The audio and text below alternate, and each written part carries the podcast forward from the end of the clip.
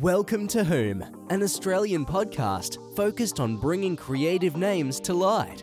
At Whom, we ask the real questions. That would inform what question you would ask everyone, right? I was just thinking, like, do you like cheese? Oh. We also make sure we touch on the real issues. Get away with anything if you got enough money, enough rock. yeah. Hey, what's currency to them? How many hairs you got in your mane? More hairs in my mane. But one thing's for sure our guests promise to open up and tell you stories all about themselves that will send you on an emotional roller coaster. From acting and stand up comedy to becoming a therapist and Brazilian Jiu Jitsu practitioner, this guest is going to raise the roof with his amazing and hilarious stories. Here he is, Josh Daniels. Without further ado, here's your hosts, Ben, Siobhan, and Ben.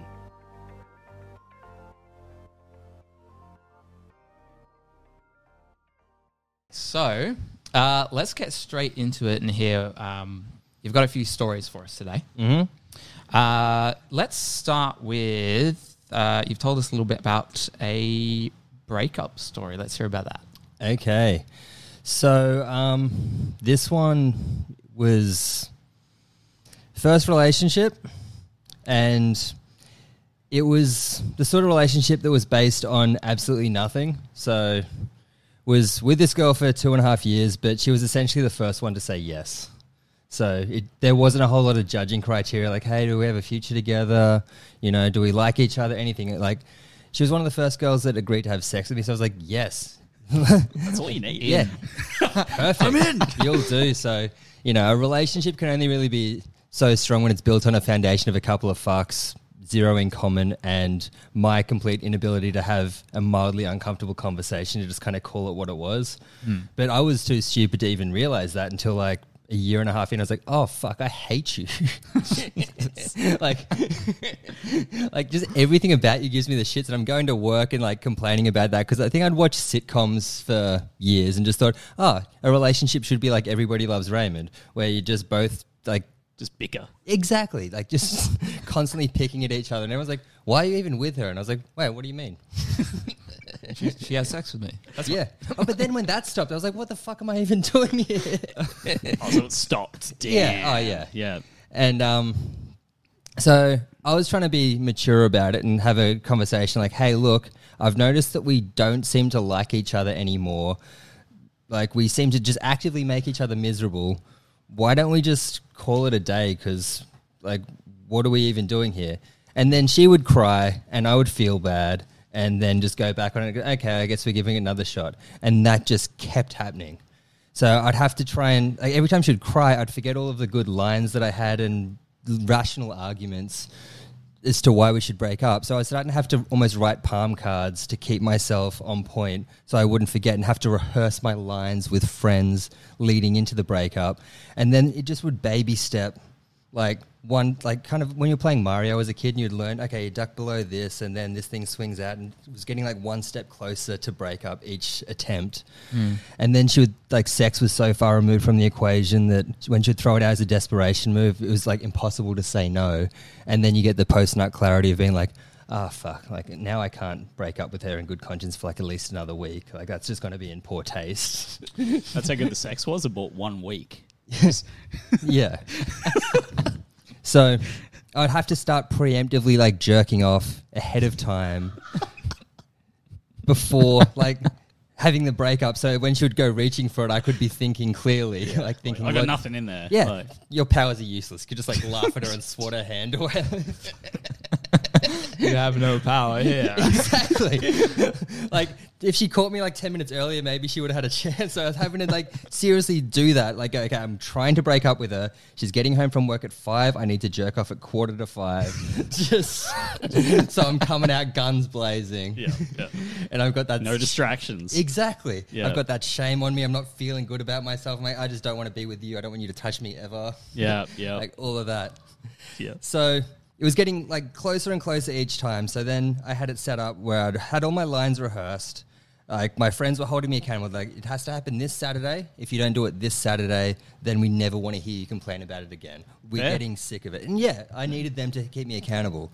So it was going to happen on the Saturday. I think she was going to get home from work, and then I was going to go to work, and there was going to be a pretty quick turnover. So it seemed a good time for like her to like process it all and deal with it over the night, and then we can start to figure out breaking lease and all of that sort of thing. So she gets home from work on the Friday, and she's been fired. Oof. So I'm like, One step back, little Like, step back. regrouping. uh, I'll I'll help her get a new job, and once she's got the new job, then I'll pull the trigger. On the Monday, her dad dies in a plane crash. Did she have a new job by then?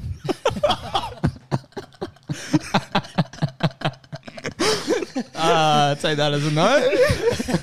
No, she doesn't move that quickly. Oh, damn. Shit. So there was like when she got fired, I was there was a thought of like, do I just kick her when she's down? And in hindsight, I should have. but then it's like, I'm gonna have to marry her now. Like she's Yeah. gonna kill us. So I can't fucking break up with her. Like now she's gonna have daddy issues when she's going back out into the dating. Oh no. when was this? How long ago was this? Oh, when was this? Uh, I think 2014, 2015, maybe. So you've been married with a few kids now then? Oh God. Thank God. so then I was just like, I have to just still stay with her for a while because she's just, you know, obviously distraught. So, like, just going through the motions and, yeah, funeral and all of that. And then again, trying to help her get a job on the other end. Yeah. And then I was thinking, like, I still can't break up with her. So then my thought was, I'll just slowly become more and more emotionally distant to the point that she breaks up with me, at which point I just agree with her and act surprise. Like, oh, what? Where did this? Like, you know, is that always an actor at heart? Yeah, yeah, yeah, like, yeah. This is good, like, method training for me. oh, no. What? oh, don't go. Where's this coming from? Oh, but you make some good points. like, you don't want to fight too I hard agree for it. with you 100%. but it hurts. don't, don't get it twisted. Oh, it sucks so bad. But yeah, you, you're absolutely right. And- And she was plagiarizing my arguments, and I had to just act like that was fine. Like everything that I'd been saying for a year, she's rehashing. And, Oh, true. oh, yeah, that is true. But Don't stop. you remember I, that time that I told you that? I can change. oh, no, yeah. Ah, that sucks though. Oh. and like, I, I already had a playlist set up, so I'm driving home to li- like Whitesnake. Here I go again, just belting it out, and having like this triumph, like fist out the window. Like, yes, I know, like some people are like, "Wow, this guy's an asshole," but it's true. Like, it, it if something traumatic happens while you're trying to break up with someone, the good in you, regardless of how shit you feel for being with them, you don't want them to feel any more hurt. So Yeah. Mm. you want to stay with them to make sure they get through it. So, like. If anything, I'd say that is a good thing, a good trait that you have, rather than you going, "Yeah, I'm going to get treated like shit for another few weeks, mm. but I want to make sure they're okay." yeah. Yeah, yeah. So it's So, trying to do the good thing, and then there's like obviously having a parent die isn't going to do anything for your sex drive. So then having her no sex. Oh yeah, no. of course. But then she would be accusing me of cheating. So Oh yeah. Like I was working Yeah. as a bouncer at the time, and I was getting hit on a bit, but like I would never cheat. Yeah, yeah. But then when I'm not getting sex and I'm staying with her to try and do the right thing by her, and she's accusing me of cheating, I'm like, I'm just losing on all fronts here. Like, what Yeah. the fuck am I supposed to do? Yeah. So I was like.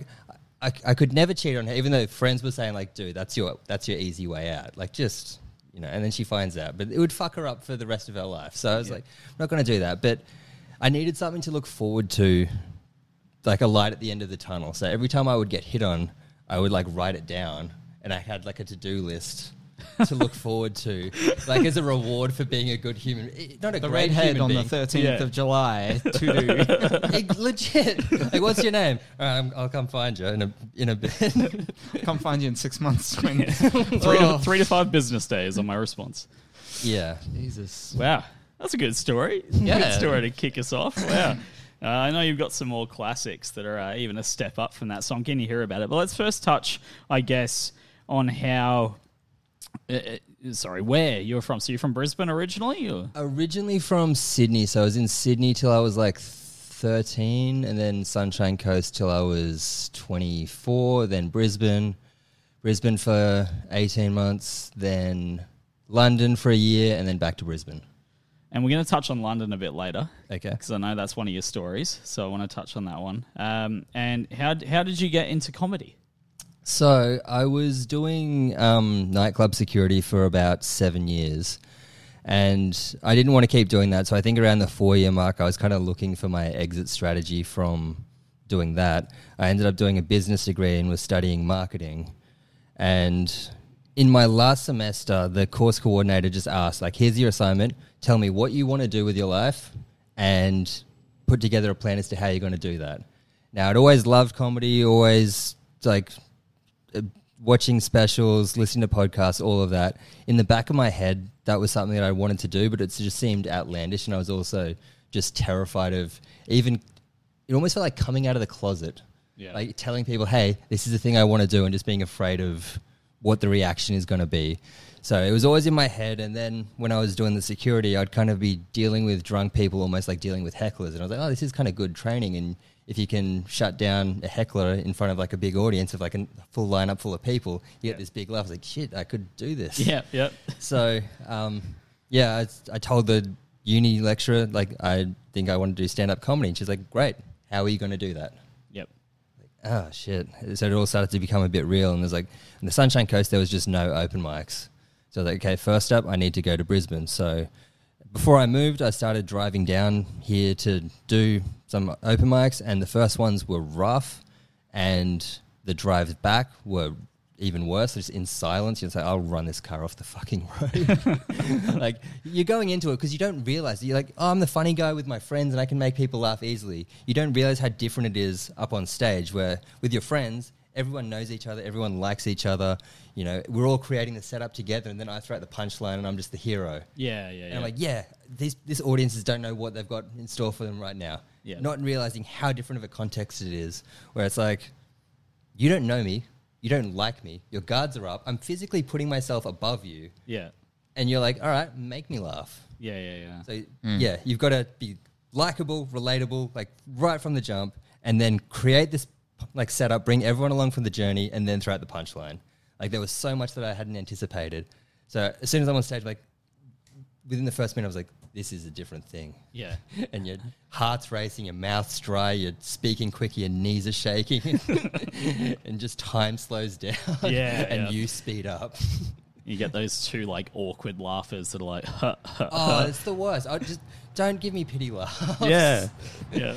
Oh, he's trying. he's Yeah, come on, guys. No, they don't. They want to step on your throat. Yeah, yeah, People yeah. are like, I wanted to have a good time tonight and come watch comedy, and now I feel bad for you, and now I hate you because you made me feel bad watching you crash and burn. So, for whatever reason, I kept doing it.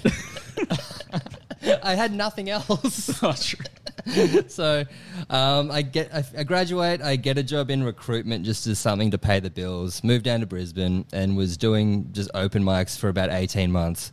And then me and the next girlfriend that I had was um, we just went our separate ways, but it was a much better breakup. Yeah. So just had a conversation. Went, yep, let, let's just it- Mutual? Yeah, Yeah.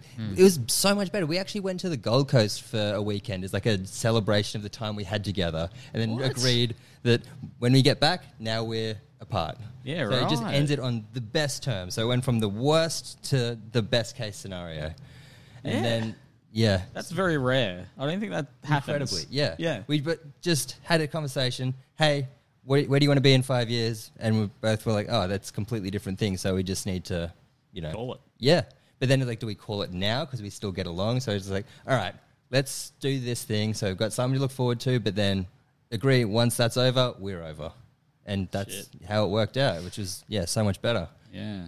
So then um, I kind of wanted to do something crazy because like my life had been pretty boring at that stage. Like just lived in the Sunshine Coast. I just went to the gym all the time and was obsessed with that. I Didn't have much of a social life. Um, it was like I just need to do something like crazy and out there. So I was going, okay, I want to move to one of the big comedy hubs in the world. So it was either Los Angeles, New York, or London. And just with visas being easier, I was like, London it is. So yeah, embarked on that whole thing. did it there for about six months, but then I also got into acting and writing. I had an idea for a series that I wanted to write and see if I could get produced. And I was like, all right, I could see that actually being financially beneficial far sooner than stand up is. Like, stand up is just a long road. It's probably like eight to 10 years before you're good enough that you can really actually start to make any money from it. So I was like, if I can make this series happen, I can actually start working creatively and making money in that field. So it's like, all right, I'll put stand up on the back burner. I quit my job and just went like all in on writing and trying to get the series made. Yep. And yeah, had a bit of savings from selling my car. So I was like, I don't even have to work for like six months. So just tried to make that happen. Started taking like lots of acid, just trying to get inspiration. and that, yeah, it kind of bit me a little bit. I was getting a bit delusional. Like I was taking acid like every other weekend and reading lots of Joseph Campbell. I don't know if you know, like um, Hero's Journey. Yep. So I started like seeing all of the steps in the hero's journey for myself, and I was like, "Oh, this is all supposed to happen," and it almost became like a mythology in my own head from fucking tripping my balls off so often. Just like, "Oh, I believe this is supposed to happen." It's almost like prophesized or whatever. so then, um, yeah, in the hero's journey, it's like you get a call to adventure, you ignore the call. I was like, I had that. I wanted to do stand up, but I ignored the call for ages. And now I feel like I'm doing it. And then you meet mentors along the way. I'm like, I've been meeting mentors in stand up and writing and acting and all of that sort of thing. And then as it sort of comes to the bottom of the circle, it's like you go to the innermost cave and it's kind of like a rock bottom moment where you kind of learn whatever you need to learn that's going to bring you back and have it all come full circle. So I was like, oh, I've got the rock bottom coming. And I was hearing with like other performers and celebrities and stuff, they all have this rock bottom moment where you're like, oh, here's how it's all supposed to come together, and it could go either way. So I was thinking, all right, I'm running out of money. I can't really renew my rent, but this is where I'm going to figure it all out. So I, it was almost like I had a cheat code. Like I knew it was coming, so it was kind of exciting. Like, oh, Yeah. because then I'm going to figure it out. So it's all going to Yeah, be yeah. fine. So I had to couldn't renew my lease, so I had to like couch surf for a little while.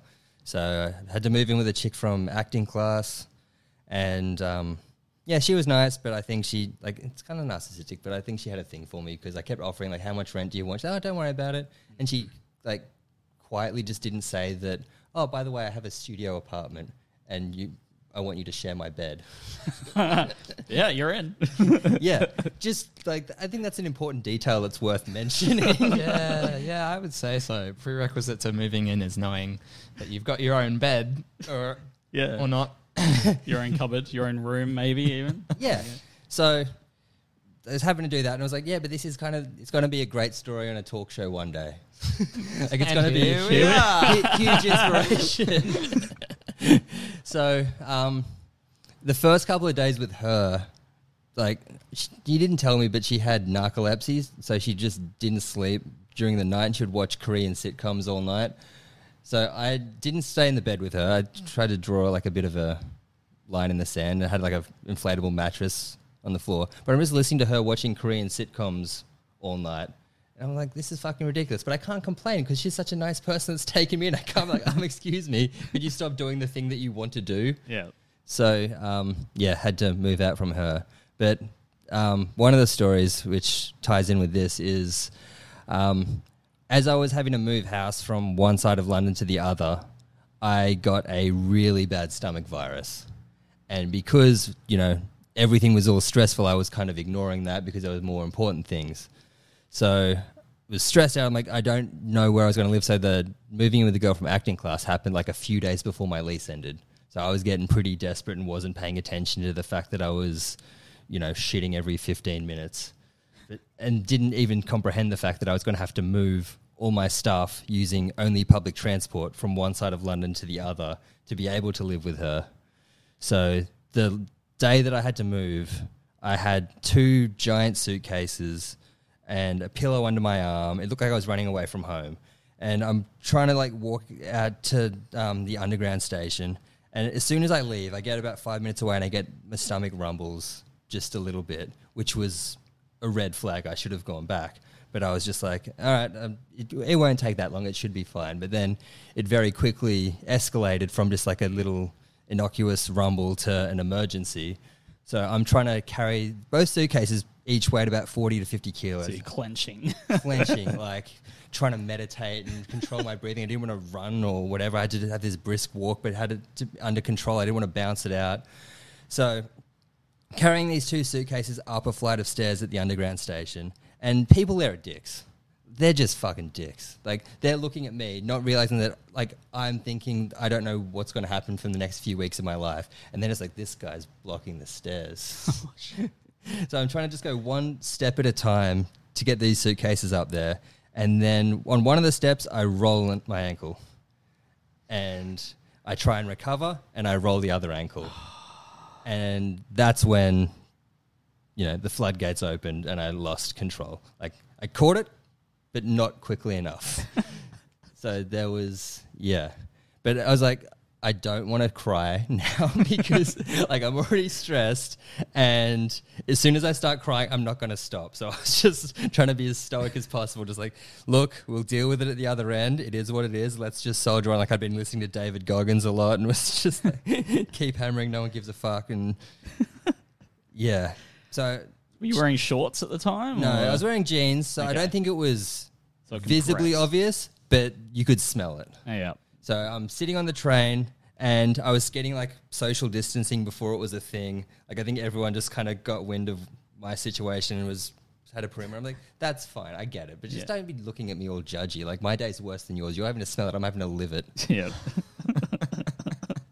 yeah, the whole time, just don't cry, don't cry. it's all gonna be fine. And I think the good, the positive, if I can find one, is rocking up on her doorstep when she may or may not have had a thing for me with shit in my pants. Did wonders for her not making a move. Oh, beauty. like first thing walked through the door, I need the bathroom. and then there was one room and then a bathroom. So she heard everything. yeah, right. She would have smelled it too. Oh yeah, yeah. without question. Yeah, a couple of days into that, I was like, okay, this thing's not working. Her watching Korean sitcoms all night, and then Yeah. she wouldn't wouldn't wake up until four o'clock the next afternoon. So I didn't want to be up making noise, making breakfast in the kitchen, and waking her because I was trying to be a good guest. But I'm like, it's fucking four o'clock in the afternoon. like I was, you know, beggars can be choosers. So I was starting to look for other options. And Like, what did she expect? yeah, Yeah. Like, but yeah, it was. I don't know. hopefully he doesn't sleep. Hopefully he's Korean. Like, Hopefully, he's going to lay next to me and can read the subtitles. so was she Korean? no, Australian. What? Like, like, okay. I don't know. Yeah, right. But she speaks fluent Korean. No. Oh, she just read the subtitles. Yeah. What? So it was like Squid Game. Before- Yeah, yeah, yeah. But it wasn't even dubbed, so I was just hearing the Korean syllables. Ah. yeah. So then, um, a friend from work that I worked with in recruitment over there, he took me in, and he actually had a spare room. Okay. And I was like, great, this is amazing. Like a room to myself, I couldn't be happier. But moving in, it turned out that the place was owned by his sister and was about to be demolished, and he was just kind of living there rent free until said time as they demolish it. So the place kind of looked like the house from Fight Club.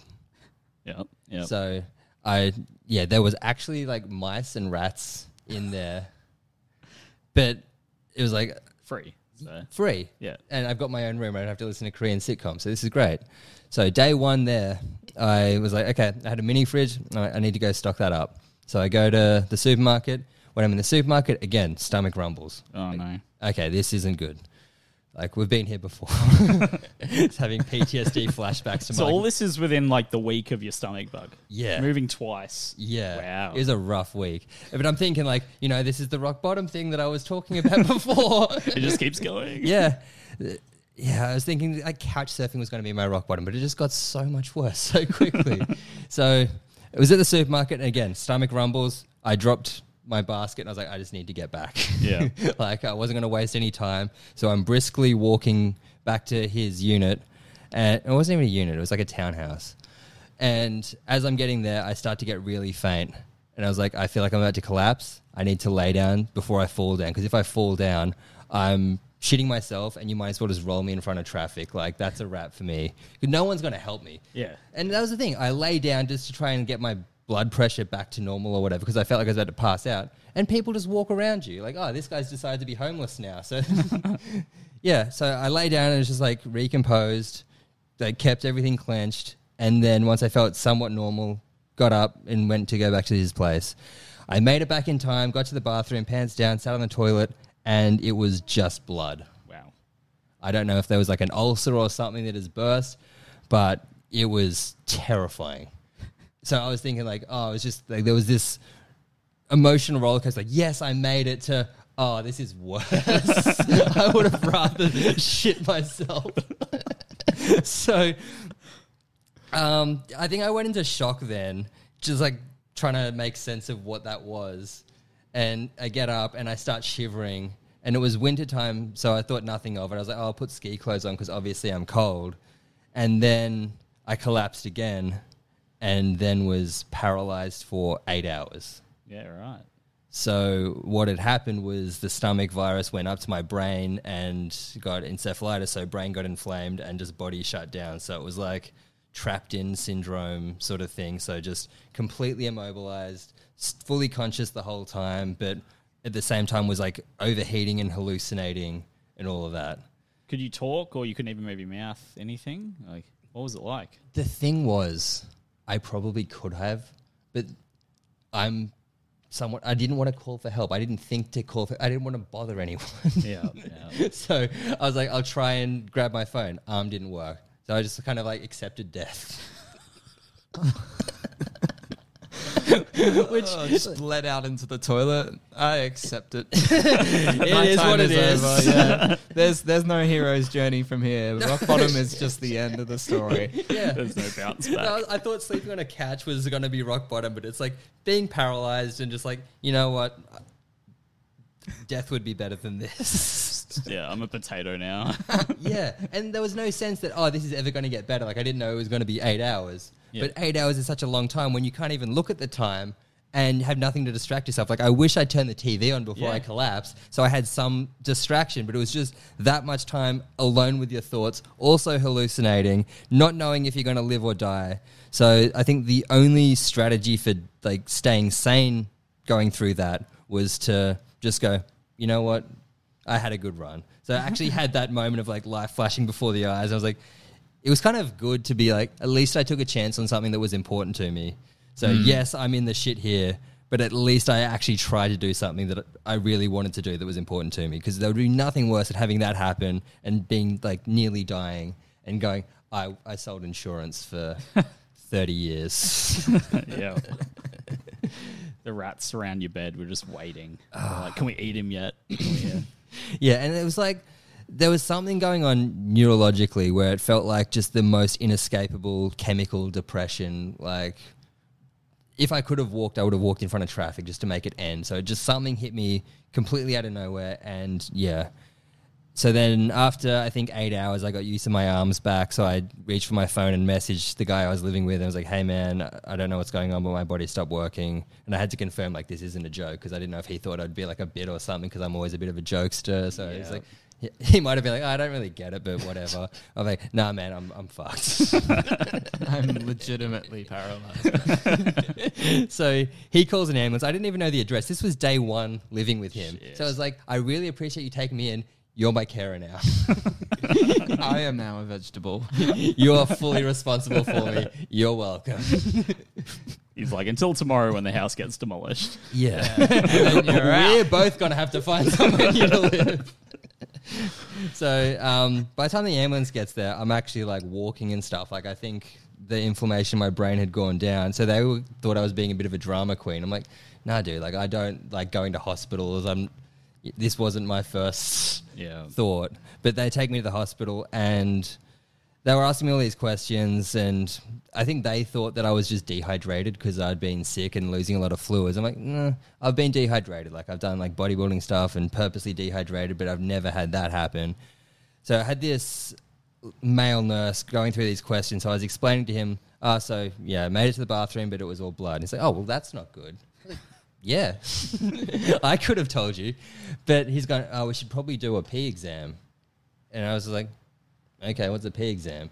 And this fucking lumberjack of a man just holds up this thick finger, just like, like, uh, like prostate exam. Oh yeah, I thought you meant pee, like pee in the. Yeah, no, he was like, no, we should do a pee exam. Just this apex sexual predator of a male nurse, like full beard, full sleeve tattoos, just threatening me with a knuckle fucking. like I think you saw that I'd already had a rough day, so had like a little bit of empathy. he goes, Trying to sugarcoat it, just yeah. He's like, you know what? I might see if one of the younger female nurses can do it. I was like, hey. all right. Now I'm interested. This day's turned around after all. I say this one's breaking even.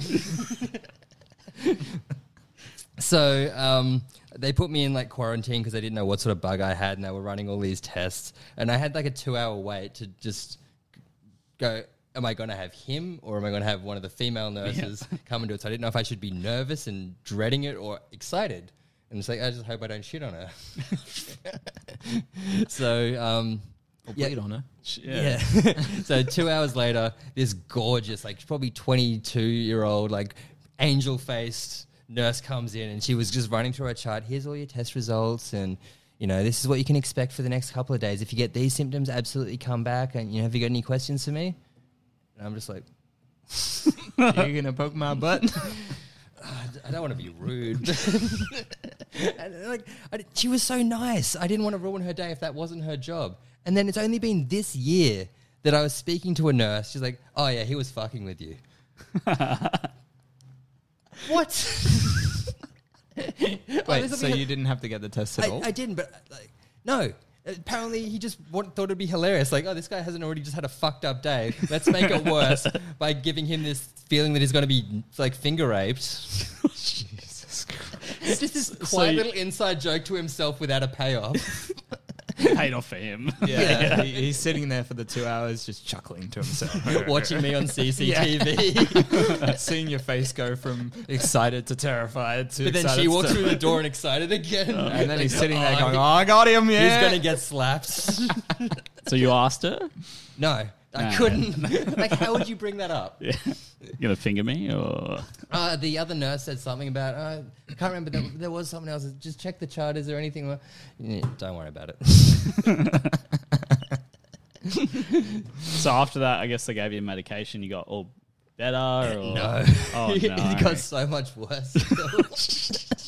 They didn't know what it was. Or they just they didn't go oh this is viral encephalitis. It was only once i was back in australia for about six weeks that someone actually put together all the symptoms like oh this is what it was. I was like yeah that makes a lot of sense. So they just went oh yeah you're just dehydrated. Keep your fluids up and you know might not be just eat plain foods for the next couple of days. So went back to this guy's place fell asleep. No, I didn't really fall asleep. I was still shitting myself. I think I ate like KFC or something. I had a new lease on life. Plain and I- foods. Yeah, I wanted to celebrate. I was like, you know, I fucking nearly died. I want to have something enjoyable. So I had KFC, and as soon as I finished the last mouthful, rumbles, oh, like dear. fuck. And I just lived on the toilet that night. Like I think I had my laptop set up on the sink and was just watching Netflix. bucket of chicken in his hands while he's shitting. oh god, that's terrible. but I think probably around two or three in the morning, I w- got to sleep and I woke up and I had complete rigor mortis. So I, it wasn't that I was paralyzed; every joint was completely locked out. So what had happened was my immune system attacked the virus, but then it attacked all of my joints simultaneously. It kind of overshot the mark. So then for the next nine months, I had something called post-viral reactive arthritis. So every joint from my jaw down to my feet was affected, and it would fluctuate in severity from like a three or a four to up to a nine and a ten out of ten, completely at random. So it, there was never any cause and effect as to what would make it worse. It was just completely doing its own thing. So I was like, okay, I'm gonna die here. yeah. When is rock bottom? Yeah, it just I kept thinking I was there, and then it would just bottom out and just kept going. so um, yeah, I told my parents and everything, and they were like, "Okay, as soon as you can get you on a flight, we're getting you back here." I was like, "Great." So every time I get a little glimpse of being able-bodied, where it would still be painful, but I could move without wanting to like scream, I would just take like half an hour, forty minutes, and start slowly packing up my stuff. And then it took about two weeks to pack everything up little by little. And then once I got another little window of opportunity, get a taxi to the airport. Once I'm there, start to figure out the flight situation and just had to like baby step each little bit home. Wow. And when was this? So when did you get home? Um, March 2019. And then, yeah, I, mentally it wasn't too bad because I was just focused on getting better, but wasn't really thinking that my life was as shitty as it was. Like, it wasn't able to focus. I was like, I just need to get to tomorrow because it, today hurts too much. Yep. And then when I started getting better, then I was like, actually saw how hard it was going to be to dig myself out of this spot and get my life back together. And then that got so overwhelming that I was like, oh, I should probably just kill myself. Oh no. so for like six months, there was like a logical thought of suicide, like wasn't even a depressing one. It was like, look, if this is what my life is going to be from here on out, I don't want it. So before I was depressed, I was just thinking, if I'm just going to be experiencing 10 out of 10 pain today, and I'm just surviving that to experience that tomorrow forever, it's like, look, I had a good run. I'm, and I made peace with my mortality when I was paralyzed. Yep. So you don't get that fear of death back when it doesn't happen. So I was like, this was all just an extended epilogue. And I was like, it's kind of an unnecessary chapter at this point. Yeah. like it all got wrapped up nicely on the floor in that shit den. and here's a fucked up thing. So before I was doing stand up, I was I the logic that got me to do it was what's the worst that could happen? Like I really want to do this. What is the worst that could happen? You And- found out. And yeah, but I trivialized it. It's like if the worst was to happen, I could always kill myself. And it was an absurd thing to say because it's like no bombing could ever be so bad that you'd want to kill yourself. So it was almost a safety net going, if it was to happen, I could do that. But why would it ever get that bad? And that's what actually got me doing it in the first place. And then whenever there was something scary I wanted to do, I was like, what's the worst could happen? I could always kill myself if it went bad. And that was actually like liberating because it made me do all of the most exciting things and had like the best couple of years of my life. And then got crippled.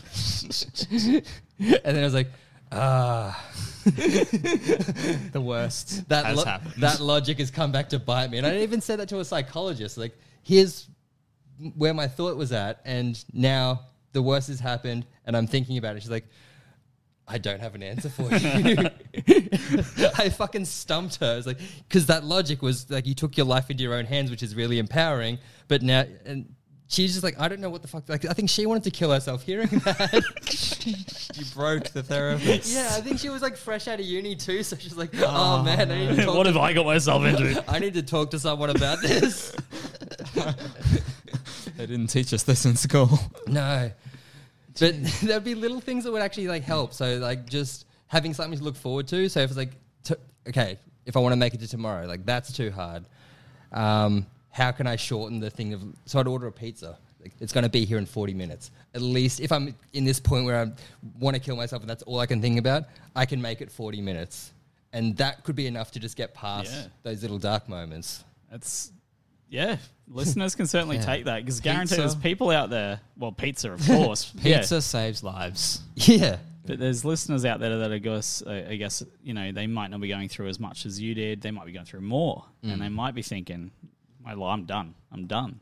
Just order a pizza." Yeah. Yeah. Because, like, you might as well run your bank account down to zero. Like, why would you quit when you've still got some, Yeah. you know, Unless of chips course, on the table? unless of course you want to kill yourself because of bankruptcy, then of course uh, Okay, yeah. get a mate to give you a pizza. Yeah. I mean, Tuesday nights Unless five you don't five have ninety five friends. at Domino's. Like, yeah, there's always a solution. Yeah. Don't quit. So what is? I like that because I actually haven't heard that before. So like, don't you know? Don't look that far in the future. Think as much as half an hour away. Hmm. Make something happen that can give you a tiny bit of life, even half an hour away. That's cool. I Yeah. haven't thought about that before. Yeah. And then, yeah, having little things to look forward to and also, like, writing down the positives, which is really hard. So when you're that depressed, you don't have the motivation to do anything. So I would joke that suicide required a level of ambition and motivation that I didn't possess. Okay. Yeah. So it required actually doing something. Yeah, so, and I fucking couldn't do anything. can't do anything with my life. Well, that means you can't kill yourself. so- yeah. And it, there was even the thought of imagine if I tried and I failed at that too. Like, fuck, I can't do Ooh, yeah, that's anything. that's deep. That's rough. And I didn't want to fail at that. That would be rock bottom. It's tough to come back from that.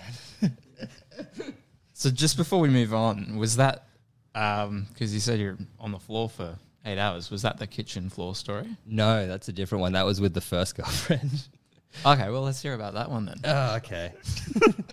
And we- so this is is this the same girlfriend that her dad died? Mm-hmm. Oh right. well, we So- should have touched on this. Earlier. That's all right. Let's Going into back it. in time for a minute. back to the first girlfriend. Okay, so remember how when talking about the breakup, how sex was so far removed from the equation and all of that. So there would be times where I would think that I'm getting a signal from her that she was keen, and then she would just completely like remove that. So she would be like, "Hey, do you want to have a bath?" And I'm thinking, "Fuck yeah!" like if you say you want to have a shower, I'm thinking you want to get clean. If you're saying you want to have a bath, like you want to get dirty. Yep, yep. But I didn't want to act too eager. So I'm just like, sure. So I'm in the bath with her and I'm ready. like I was periscoping up through the bubbles. but I was trying to play it coy. Oh, all right. yeah. Just kept putting more bubbles over it. Like, yeah, All of a sudden, the bubbles is like a mountain.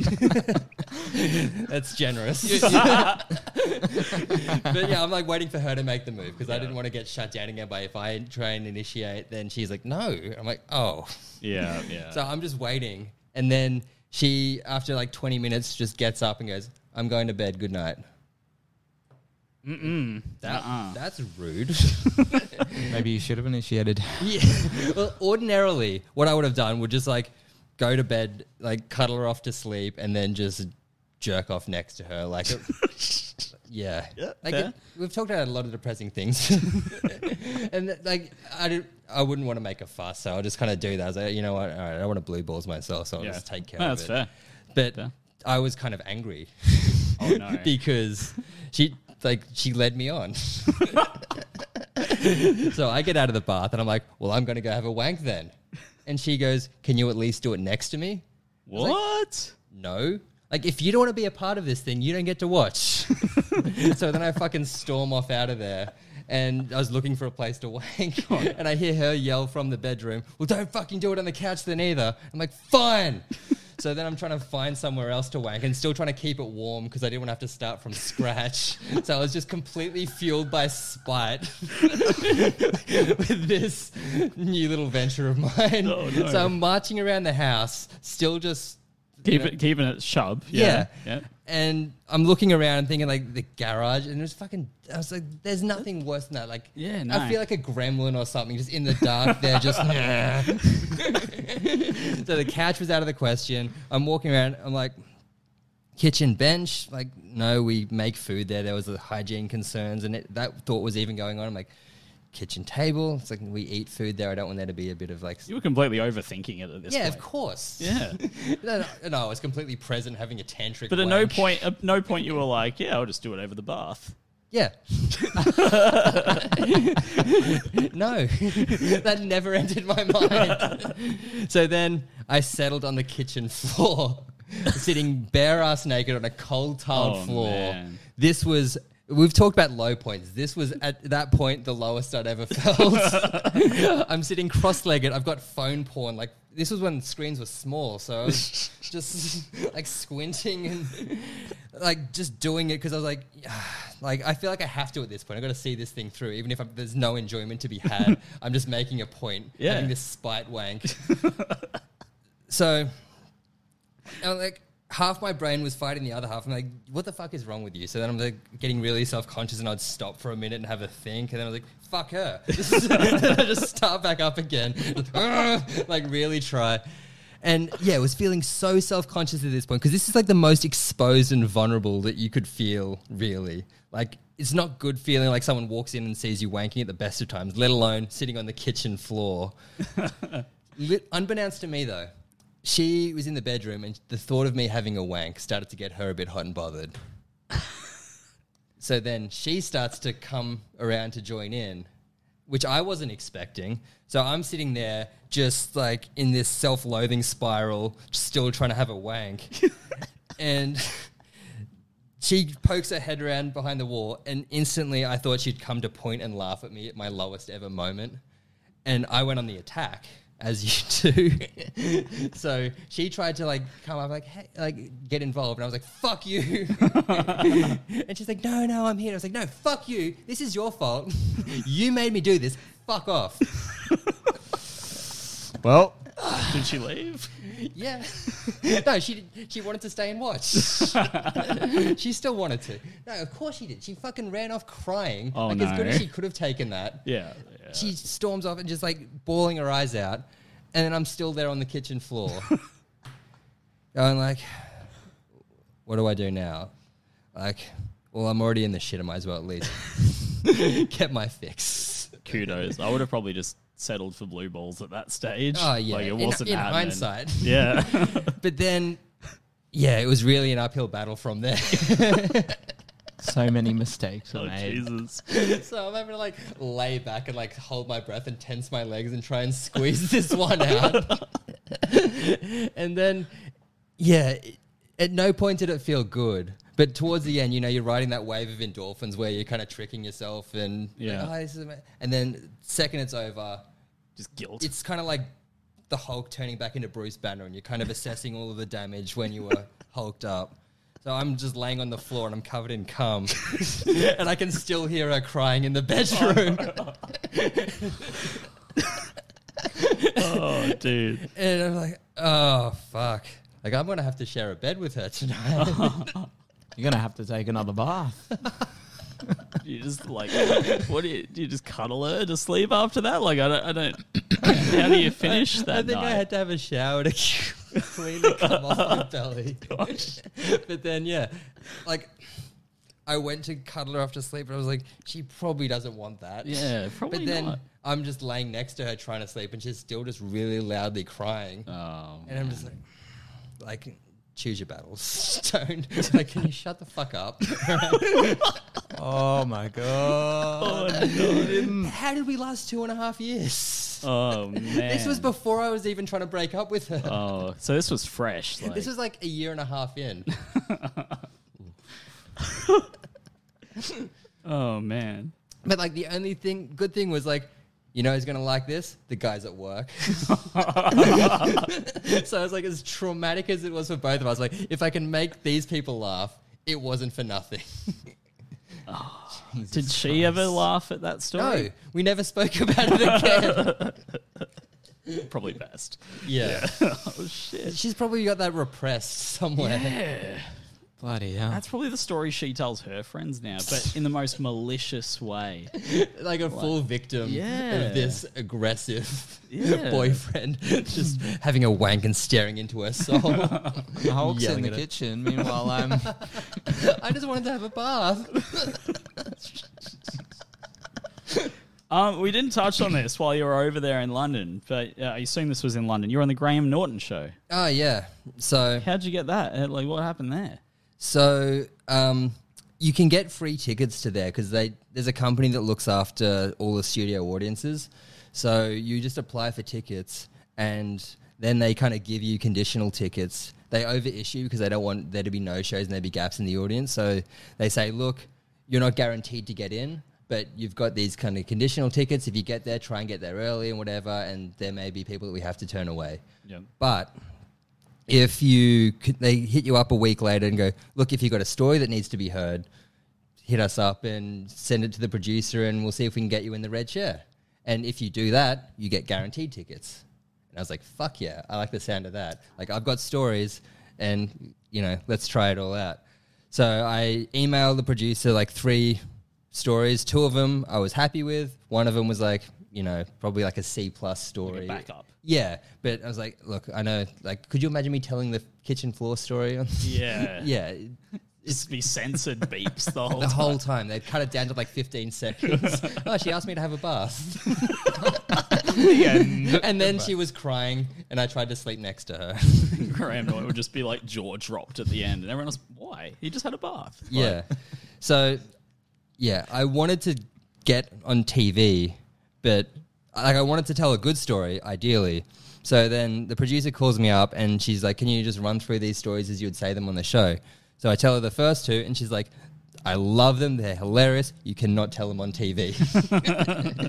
the third one we can work with. So yeah, of course. So the tame one. yeah. So I was like, fuck, like, do I just go out there and tell the story and make all the studio audience laugh and get completely edited out, but Yeah. still have some artistic integrity? no. I'm a fame whore. I want attention. I want eyeballs. I'll tell the shitty story. So All right, tell us the story. Oh, I don't even know. It was a, such a bad story. Yeah. um, when I went to London, I'm trying out different gyms, and one of them I was trying out. Um, after I finished training, I went to go have a shower, and I also needed to piss. Now it was really poorly designed, so there was toilets on one side of the gym and there were showers on the other. So it was only once I got in the shower that I decided that I needed to piss, and I didn't want to be an animal, but at the same time I didn't want to dry off, get dressed, walk to the other side of the gym, have a piss, go back. So push the button to start the shower, start pissing, and the shower turns off. And I'm thinking, fuck, does it, they have like some sort of urine detection system in here or whatever?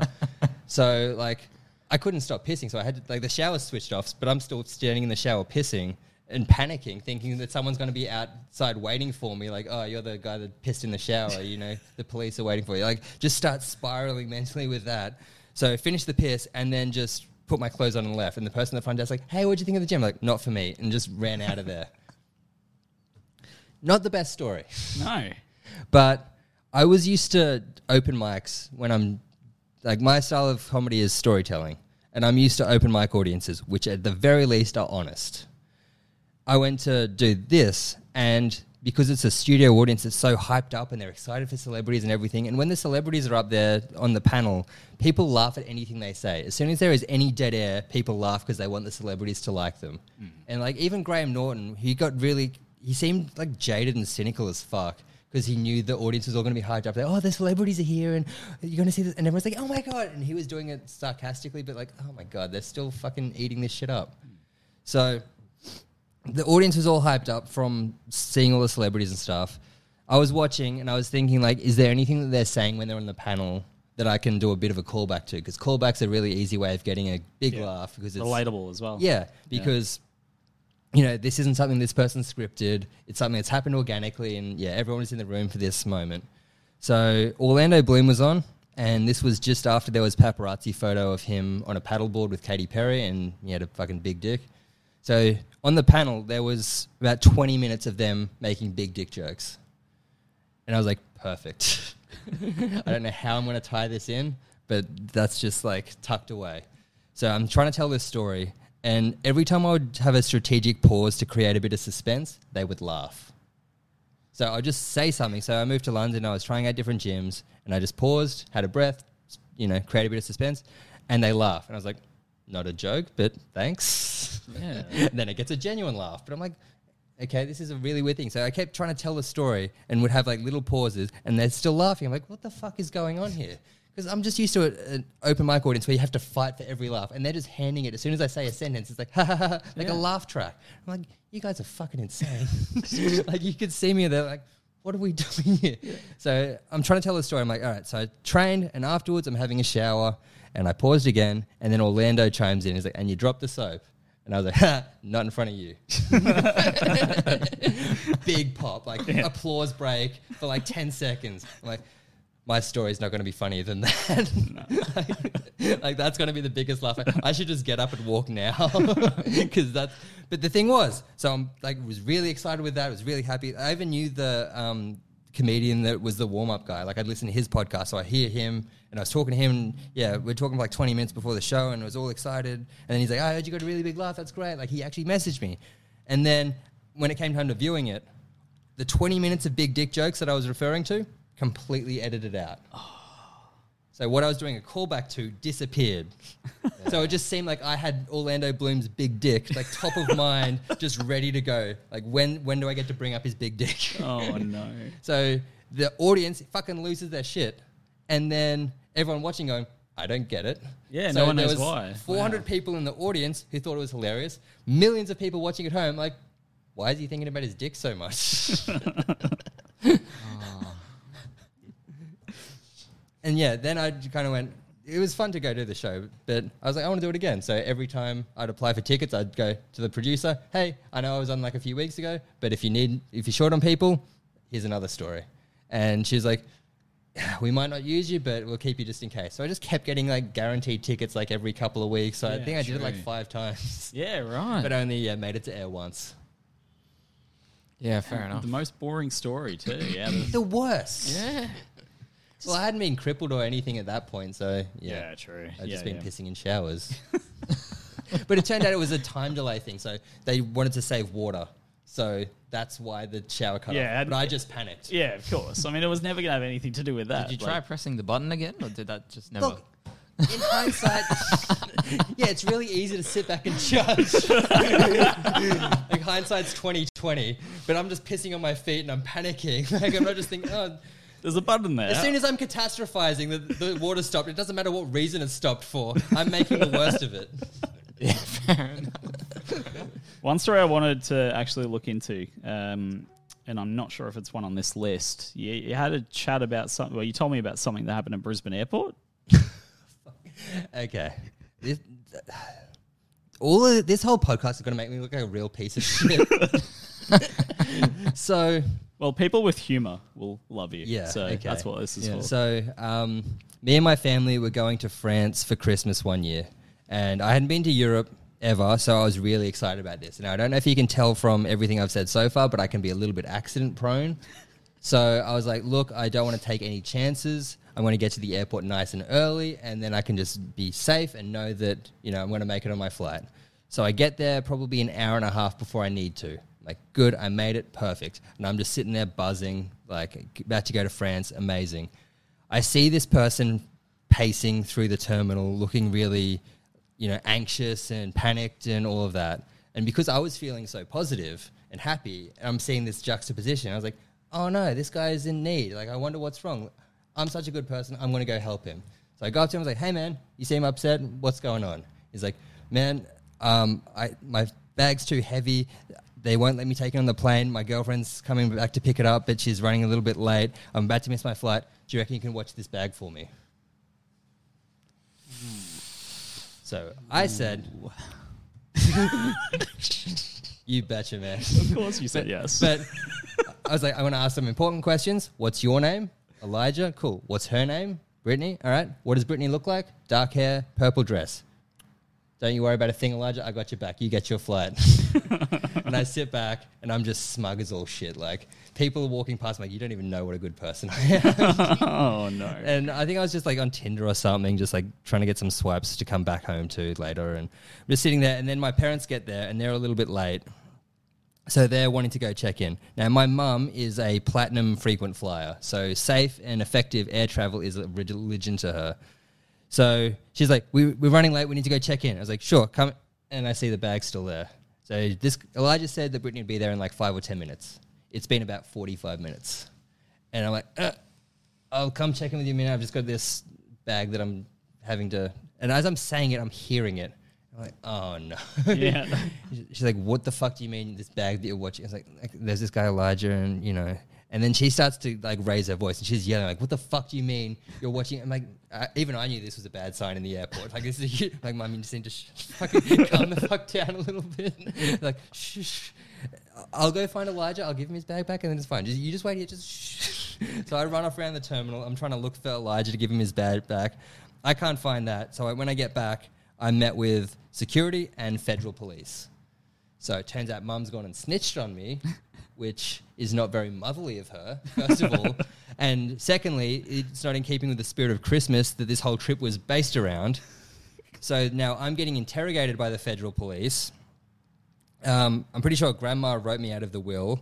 Mum's fuming at me. Dad's like, eh, fuck it, he's a grown up. Like, I'll just leave him here and I'm still going to Paris. I don't give a shit. So I'm getting interrogated by the police. Um, they're trying to ask for a description. And I didn't want to, like, I don't know, profile or whatever. I was trying to, like, tiptoe around key details, like he was black. But I don't want to go, oh, he was black. yeah, yeah. So I was like, he was wearing a colorful tracksuit. he had dark hair that was really, really curly. he thanked me with a fist bump, if that helps. they never once asked, is he Caucasian? Like, yeah. So, meanwhile, they're setting up a perimeter around the bag, and they've called in the bomb squad. And yeah, I'm thinking this whole trip is done. yeah. and I'm trying to like liven up. Like, yeah, it's kind of funny, you know. He, this happened. But then shortly after, I'm just like, oh, I'm done. Yeah. and then as I've kind of admitted defeat and was thinking, okay, like I'm not going to Europe anymore. I see around the perimeter there's a woman with dark hair and a purple dress. And I just yell, Brittany. She turns, police turn, they run over to her. I nearly ran off. And I was like, that's not a good sign. So I had to stop because like, innocent people don't run. So I was like, I'm just going to stay put here and just wait my turn to be like, so does everything check out? So then they're making her unpack the bag and go through everything. They're asking all these questions. And then I think it was about five minutes later, I was like, what do you need me to do? They're like, oh, you can go. Christmas miracle. Paris, here we come. Woo! And I wish the story ended there. Oh no. So we stopped off in Shanghai, and I had my backpack with me as my carry on, and we had to put it through the scanners before we went into the other part of the airport. I put it through the scanner, and something beeps, and then they go to pull it. Out, I was like, oh, fuck, I left my Kindle in there. You're supposed to take devices out. So I went to get the bag and reach and get the Kindle out, and they smack my hand away. Like, Rude, but they had like AKs and stuff. So I was like, all right, I'm not playing. And they stick their hand in, they rummage around through the bag, and they pull out a rifle round. What? Is this like a you knew this or And it was mine. it was yours? so a friend of mine had bought a gun, like he was did competitive shooting. We took it out to the country and we shot it a bit, and I kept that as a souvenir. And it was just in my backpack for two years, and I'd completely forgotten about it. And yeah, I, I didn't think when I was unpacking, uh, when I was packing my carry-on, that I'd have to unpack anything dangerous. Just thought it didn't enter my mind. And what's also weird is that it got through Brisbane Airport. yeah. They were distracted. There was a bomb or something. they had more to worry about. But as they pulled that out of my bag, my mum's standing next to me and she's just like, You've got to be fucking kidding me. uh, it is mine too. so I get escorted by the police there to some interrogation room. I'm like, okay, for sure the trip is ruined now. they take my passport and they're like writing all my details down. I'm trying to add a bit of levity to the situation. Like, hey guys, it's a funny story. You know, I just kind of it's a hilarious misunderstanding, and they had no sense of humor, and they had guns. Like, Yeah. all right, I'm just gonna stop right now. so I'm just kind of sitting there for a while, just like, all right, I guess I live here now. I'm You are getting never leaving imprisoned China. in Shanghai. Yeah, wow. And then they finished making like taking notes down from my passport, and then they just put my passport back in front of me, and they just look at me, and I was just like, like I didn't want to do anything or say anything because yeah, they weren't vibing with me so far, and then they just like push it closer to me. I like pick it up, and they're just like pointing to the door. Like I don't want to make the wrong move because you guys have fucking guns. so I'm just like trying to pantomime, like so I can yeah, go. We good? Like, don't shoot me in the back. I've had a bad day already. and sure, yeah, sure enough, like I was all good to go. So then I meet the family again. It's like, all right, let's go to Paris. Did you keep the bullet? no. so then for every other subsequent flight of that trip, like, do you have any grenades? So your mum didn't let you live that down for a while? no. and look, valid. Valid. Yeah, valid. Yeah, yeah. Yeah, fair enough. Mm. Well, we've got one more story um, that you've uh, told us about, Okay. uh, and that's the pop rock story. Is that one that we can talk about as well? We can do that one, but I reckon the one about the date that went too far is going to be better. Oh, okay, you've got two. Yeah. Do we have time for two? We have plenty of time. All right, So- let's, We let's can edit both. the fat. This- Sweet. All right, let's start with that one. the date that went too far is the title. yes. So, um, when I got to London, I was on Bumble for a little while and I met a few people. And one of these girls, she told me she was an actress. And I was like, hey, that's cool. Like, I'm, you know, interested in acting. I'm kind of thinking about getting into it myself. So I wanted to kind of keep her around, even if nothing happened romantically. It's like you'd be a good contact to kind of navigate this thing. If you know you're making a living in this at the moment, that would be really helpful. So you know, we'd make out a bunch or whatever, and then like nothing would happen. And it's like, yeah, that's fair. That's fair. But then one night we were out, and she ended up like sucking my dick in front of Buckingham Palace on the night of the royal wedding, which like I was not going to say no to. but it turned out like the public thing was kind of her kink. Yeah. But she didn't want to have sex. She kept saying, "Oh no, I just broke up with my boyfriend recently. I'm not ready." And I was like, "That's fine, but you're giving a lot of mixed signals. Like to me, sucking a dick is kind of more intimate than sex. Like sex, you can just kind of physically be there. Giving a BJ, you have to really Put the effort in? Yeah, you've got to be there mentally too. But it just never added up. But yeah, I wasn't going to complain about that. I was like, this is going to be a, you know, how often does this happen on like Harry and Meghan's special day in front of Buckingham Palace?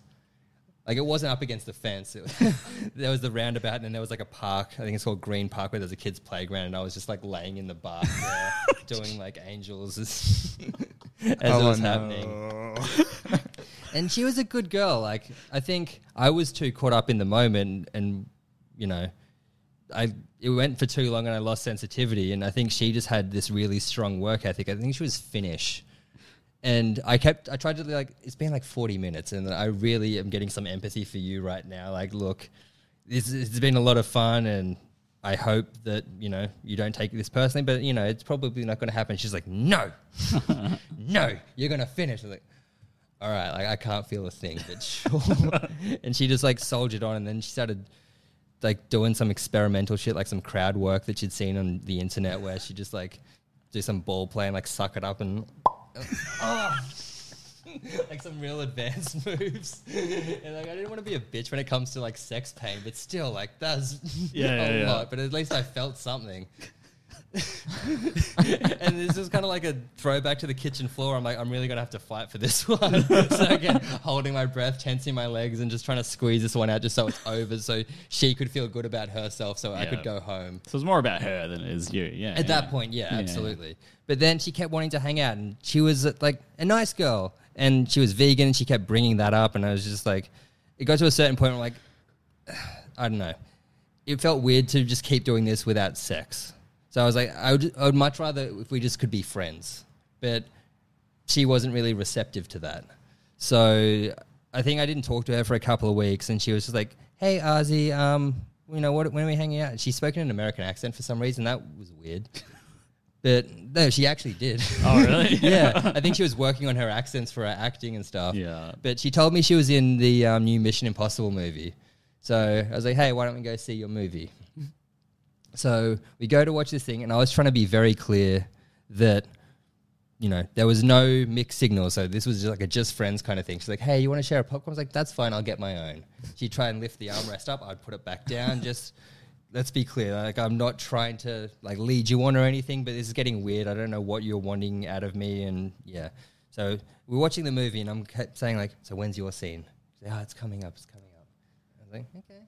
And luckily, it was a really good movie. Like Yeah. I, I thoroughly enjoyed it. But the whole time, like, so when are you going to be? You know, and there was a scene where Tom Cruise is on a motorbike and is running through the streets of Paris, and then she's like, "Did you see that cafe you just rode past?" I was like, "Yeah." She goes, "I was in it." so I've been keeping her as like a contact that's going to be useful to try and help my potential career one day. Blink and you miss it. There I was. Yeah. and I was just like, oh, okay, I see how it is. You're an extra. Yeah. Yeah. Yeah. But I was like, all right. Kept watching the movie, and at that point, I was like, "You're probably not gonna like help my career or anything." But I just wanted the date to be over. And she's like, "No, let's go for a walk. Let's talk about life and all that." And I'm just such a fucking pushover. I, I just can't say no because Yeah. then it would make her feel bad. So it's like the breakup all over again. As soon as she starts to feel bad, I'm feeling bad. Whatever. So I'm like, sure, let's go for a walk, and we're talking about like star signs and horoscopes and all that sort of shit. And then I, and I'm just like, oh, yeah, that's really interesting. Whatever. Oh, I don't know what time I was born.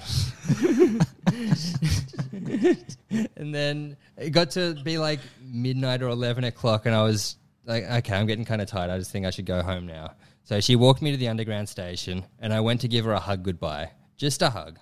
And I tried to telegraph, like, hey, my head's going around to the side. I'm not going right down the middle. You're not going to misconstrue this as a kiss or anything. So I went for the hug, and then I let go, and she didn't.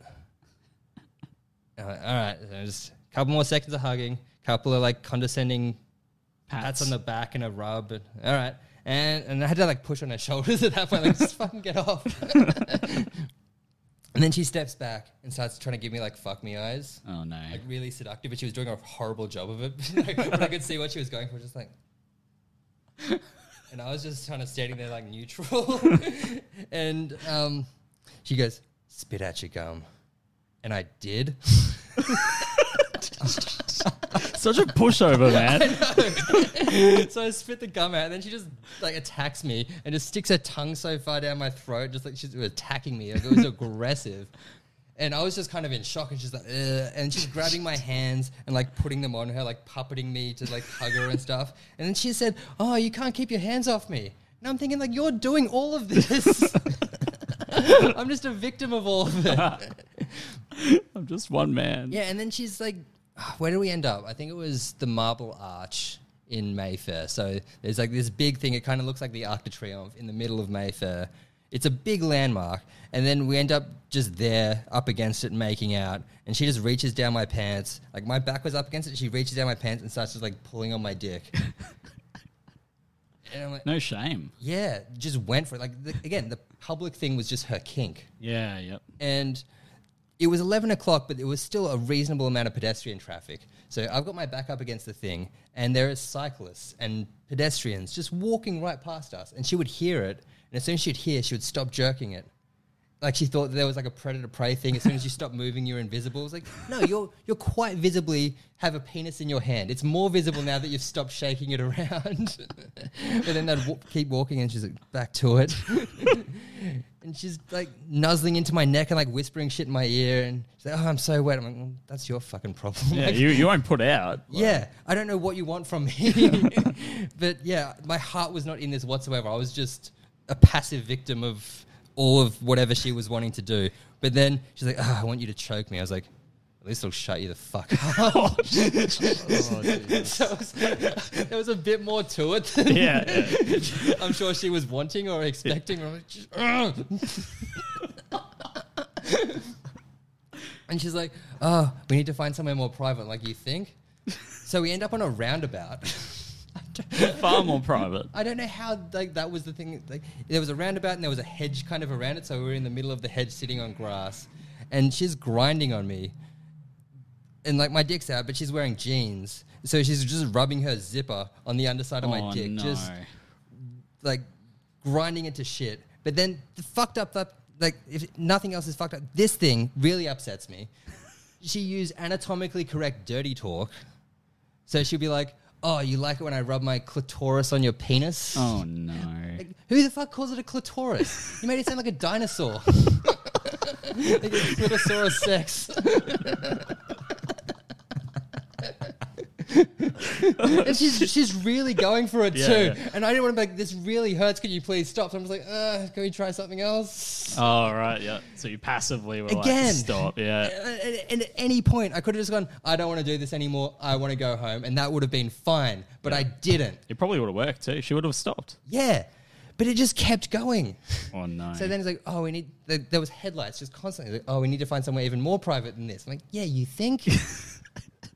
So then we, like, she leads me by the hand into Hyde Park, and there are people just dealing drugs left and right, and they're giving us like sketchy looks, and I'm looking at the drug dealers like, dude, help. and we find a shrub. Well, she finds a shrub, and she's like, in here. I was like, okay. And I just follow her into this shrub, and she's like, but just oral. And I was like, fine. like, I know what this is. We've been here before. And then she starts taking off her pants. I was like, oh, you meant you? Fuck, I was on the fence when I thought this was for me. And now I'm having to, now I'm having to go to work. and it, I, I couldn't just go like, uh, I, d- I don't so you said yes again. yeah. I, I'm just going to make this, I'll try and end this as quickly as I can. I'll just get to work and, yeah, see if I can just get home before one. so I start to go down there and pretty quickly something was wrong. I was like, fuck, did you cycle here from a hot yoga class or something? like you've been roller skating or wrestling earlier in the day, and just I know you're a vegan, but you've been eating garlic and asparagus Oh, exclusively. no. So rather than say something, because that would have just completely destroyed her, I just try and push my nose down onto like her mound to block my nose. Like, all right, I'm gonna have to work even quicker now. This is oh, getting urgent. And yeah, like it's it's so horrible to say because it's like it's a hacky joke at this point, but it's just facts, and it was horrible. But I'm just like trying to get this thing over with, and then she's clamped her thighs onto each side of my head. Yep. No And- escaping then. Yeah, and she was giving feedback, which is great. I'm like, look, let's work together to finish this thing as soon as possible. I am down for that. But because she's clamped her legs onto my can't head, hear it. yeah, it sounds like Charlie Brown's parents, just like whoa, whoa, whoa, whoa. and because I'm so not in the mood, I'm just kind of peeling her legs back and going, what? like I wasn't doing a sex voice or anything like, oh, what do you want? I was just going, huh? I beg your pardon? What'd you say? And she's like, oh, I want you to just finger fuck me while I rub my clitoris. And she says clitoris again. I'm like, oh, fuck. but when she said that, I'm like, good. At least I get to have a bit of social distance between me and this disaster area. So I'm sitting cross-legged. This is a throwback to the kitchen floor. cross-legged, completely disinterested, just giving this monotonous fingering while she's strumming herself. Like I had my arms folded and I'm just kind of there like this. like Just on your phone, flicking through. Leg- I could have been reading a book at the same time. Like that's how mentally in this moment I was. And you know, after a minute, I'm like shaking that hand off and just like switching. and yeah, a few minutes into it, she starts to breathe heavy and doing the whole like, like close. yeah, and then starts to like flail around like, ah, ah, and, like putting on this whole performance. But I'm two fingers deep, and I can feel that there is nothing like grip, nothing's happening. Like, ah, fuck. This whole thing was a mistake. You were never helping my career. You're a horrible actress. I could see straight through that performance. Is this part of your stand up now? I want to do that story on stage, but it's a tough one to get into because It's no, I, I feel like it's got it's got a good build up. It's got a yeah. No, I would that would be hilarious. All right, I'll give it a shot. So, um, yeah, that ends, and then I just went home and I never spoke to her again. Probably best. Yeah. yeah. Yeah, probably. so you never did anything in a house with her. There's always No. oh man Yeah. yeah. Something about in public. I don't know what it was. So yeah, no, I when I was younger, when I, was, I think I was sixteen, I had the same same girl that was interested in that type of thing, like outside the shopping center, like around by the service entrance. But I just couldn't. I just like something in me. I just couldn't. It never. nah, I didn't like it. Yeah, and fair. Every time someone walked past, I'm like, shut up. like, yeah, there's my You're story. in trouble now. All right, now tell us about pop rocks then. If uh, if this if if this is worse or better, more tame. Uh, it's hard to say. Um, so after me and the second girlfriend broke up, so that was the one that was completely amicable. Yeah. Um, she moves out, and we had these next door neighbors. They saw us moving her stuff out, and we hadn't really had anything to do with them for this whole time. But one of them was like, "Oh no, are you guys moving out?" And I was like, huh, "One of us is," and I was like, "Ugh." and then they felt bad for me just being there by myself. So they're like, oh, let's invite him for dinner. But how do we strike up conversation? So then he tried to knock on the door and go, uh, can we borrow your vacuum cleaner? I was like, oh, I wish you could, but she took it. oh, fuck. Look, man, do you want to come for dinner? and I thought these two people were a couple, but it turns out that he was gay and she wasn't. They were just roommates. But um, yeah, pretty quickly, she and I started to like bang. Um, Just a whore, Hey, man. Straight to it. Yeah. like I think we matched on Tinder, and then she's like, "You know where I am." I was like, "All right, I like your style." Inside, yes, that's Yeah, a good that's a- start. that's a Inside a, win. house, but sh it turned out pretty quickly. She's like, "I'm into BDSM," and I was like, "Cool, what's that?" and she's just like, "I'm a sub, so like I need to be fucking dominated and all this sort of stuff," and I'm like. Like it's not my thing, but I'll do it. I'm not a bitch. and like again, back to the acting thing. I'm like, this is a good chance for me to get into character. I just- we're doing a scene. I get to act and whatever, and I just have to trust the safe word, and that's how we call cut. what was the safe word? Weak bitch. Weak bitch. That was her safe word. Yeah, She never used it. She didn't want to. That's why she. She ain't no weak bitch. Yeah, Uh, but she was like a certified nymphomaniac.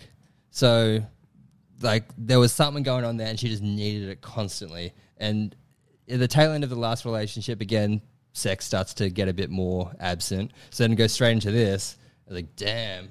Overwhelming. yeah. I was having to have Gatorades like left and right and, you know, eat lots more zinc and stuff just to try and be ready. There would be some nights where I get home from work, I'm like, I hope she doesn't message me because I am just fucked. I don't want to have to like do this whole thing where I'm like smacking her around and choking her and shit because it's exhausting. Like, no one tells you that there is no downtime in a rape fantasy for a Dom. It's just.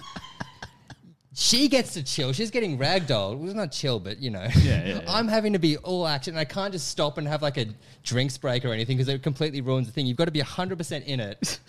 So I'm having, during summertime, it's hot. And I was like, I just want a break. Like, I'm out of breath. I'm sick of smacking you around and shit. but yeah, very quickly, when that becomes your normal, you're seeking novelty. So you're having to constantly up the stakes. Yeah. And it's like at some point we're probably gonna have to get a midget involved just to keep a little bit of dopamine coming because you know just smacking around and like choking her and all this sort of shit is just getting monotonous. So then we're kind of like brainstorming like where do we go from here, and then um, unbeknownst to me, her gay roommate suggested analingus. So I get a message from her. So I was at a um, open mic and I had my phone just on the table, and I get a message saying, "Do you want a rim job? I've never given one before, but I'll give it a crack." and everyone sees this message, and everyone's looking at me like, "Who is this? and why are you still here?" I think like, if her tongue game is as good as her pun game, this might be something special. so I rush off home and I'm kind of nervous and excited. Like I'm starting to get the butterflies, but then that's kind of makes you feel like you need to shit. Like when you get like, your nerves, I'm like, that doesn't help with my nerves at all. so getting home, I'm trying to get that sorted, get my prep game on point. I hadn't considered any of these variables like texture or flavor. So I'm trimming all the hair down and thinking like like trying to get it as clean as possible. Like I put Listerine down there because I just didn't want it to taste like shit. But I didn't think like if it tastes like peppermint, that there wouldn't be any follow up questions. Like she's just down there and just, oh yeah, delicious, exactly as I expected. Peppermint, yes. so I, I get all ready to go. I message her, I am all good. I go over to her place and we start going for it. And she starts going down on me, and I didn't want to be like ungrateful or anything, but I don't know how you segue from that to like butt stuff because I'm not a dirty talker at the best of times. Like as a writer at heart, I'm like show don't tell. It kind of seems on the nose to like tell you what I'm about to do, tell you what I'm doing, and then tell you what I've done. It's just too much. So I'm like, how do I transition here? Like, do I just say, hey, w- remember what you said earlier? Which you know, it's probably valid, but still kills the mood. And I didn't want to be like, oh, you know, I'm sick of you s it, but yeah. but I was like, what else can I do? I just like grab the back of my knees and fall back and just hope that jogs her memory of this slow reveal. But uh, it got to a point where I was like, I can't, like, I don't know what to say or do, so we just go for it regular style. But I left the door to my balcony open. The wind was blowing, and because it was all pepperminty, it just felt like it was about to light me up. And yeah, after the sex, I sort of said to her, "Hey, what happened to the rim job thing?" And she's like, "Oh, I, I don't know. It wasn't really serious. It was just a joke." I was like, Oh. "So I shaved my ass and put Listerine in there for nothing." She's like, "What?" Ah, yeah. and then I think that she was almost felt guilted into it. Oh, But then the roommate suggested, "Oh, if you're worried about palatability, don't put Listerine, put Pop Rocks." So then we were both like, "I feel like we have to try this." now." so then the next night, I was like, "Okay, we know what the plan is. We're going for it." So there was no romantic transitions. It was very procedural almost. so I'm just laying on the bed like a baby on a changing table. and she just like tears it open and pours it all around and then just like dives in and like, it was pretty wonderful. we just spice it up, turn this rusty trombone into a Willy Wonka jazz flute. fuck. well, yeah. And, and then I moved to London. and then you moved to London. So she was an Aussie over here. yeah. So now you're back. You Oh, she's getting married, and I hope Ah. that her fucking fiance doesn't hear this story. He's like, you never use pop rocks on me. oh, like I've, I've met the guy once, And I'm like, I hope to God that he doesn't know half of the shit that we did. Yeah. It's like, that would just be the worst. Like, he just gave me like a, you know, polite, oh, it's nice to meet you, man. I'm like, I'm sorry. Like, you're never going to see me again. I, I wish you guys a happy marriage. oh, but I told that story on stage, and she went to watch it, and she had an ex that she was kind of friends with, but was still in love with her. And it's like he and I started to get along reasonably well. He knew we were banging, he wasn't happy about it, but we just kind of made peace with it for what it was, and thinking he's going to get a shot to win her back. We go to this open mic together, so it's the ex, her, and me on stage, and I'm telling this story. Yeah. And like, I, I tried to talk him out of coming. Like, no, you, don't, you might not be a star. He's like, no, no, I really love stand up. I want to come watch. So he had to hear about his the love of his life. the girl who's trying to win back, licking pop rocks out of my butthole. Did you like look at him while you told that story? yes, it was too funny not to. That was his face, man. Like is that Fucking you couldn't forget that face. Then. yeah, Just look down and away. yeah. Like try not to like cry. Like yeah, you've just had the most heartbreaking thing. The love of your life is just doing horrible things with this person that you tolerate. and oh, we had to share a car ride back. Oh no. Yeah, I don't know which one's worse. Pop They're rocks. all on or- par, man. They're all- they all deserve to be in your next stand-up routine. One hundred percent. yeah. Man, I am out. What's today? Saturday. Oh, I've got church in the morning. Well, no, it's been an awesome having you on, man. I appreciate you coming and telling your stories Uh, for sure. thank you for What- having me, guys. It's been a lot of fun. What's next for you?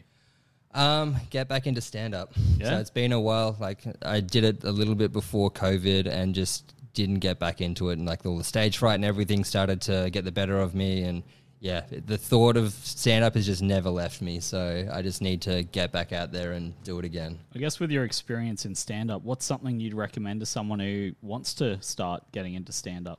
Don't overthink it. Yeah, don't know. just you're gonna suck.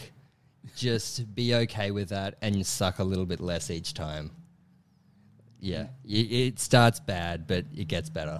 From what I've heard, relatability is the biggest thing in comedy. Yes. As long as you can, the listener can relate to what you're saying, then you've won them over. Yeah.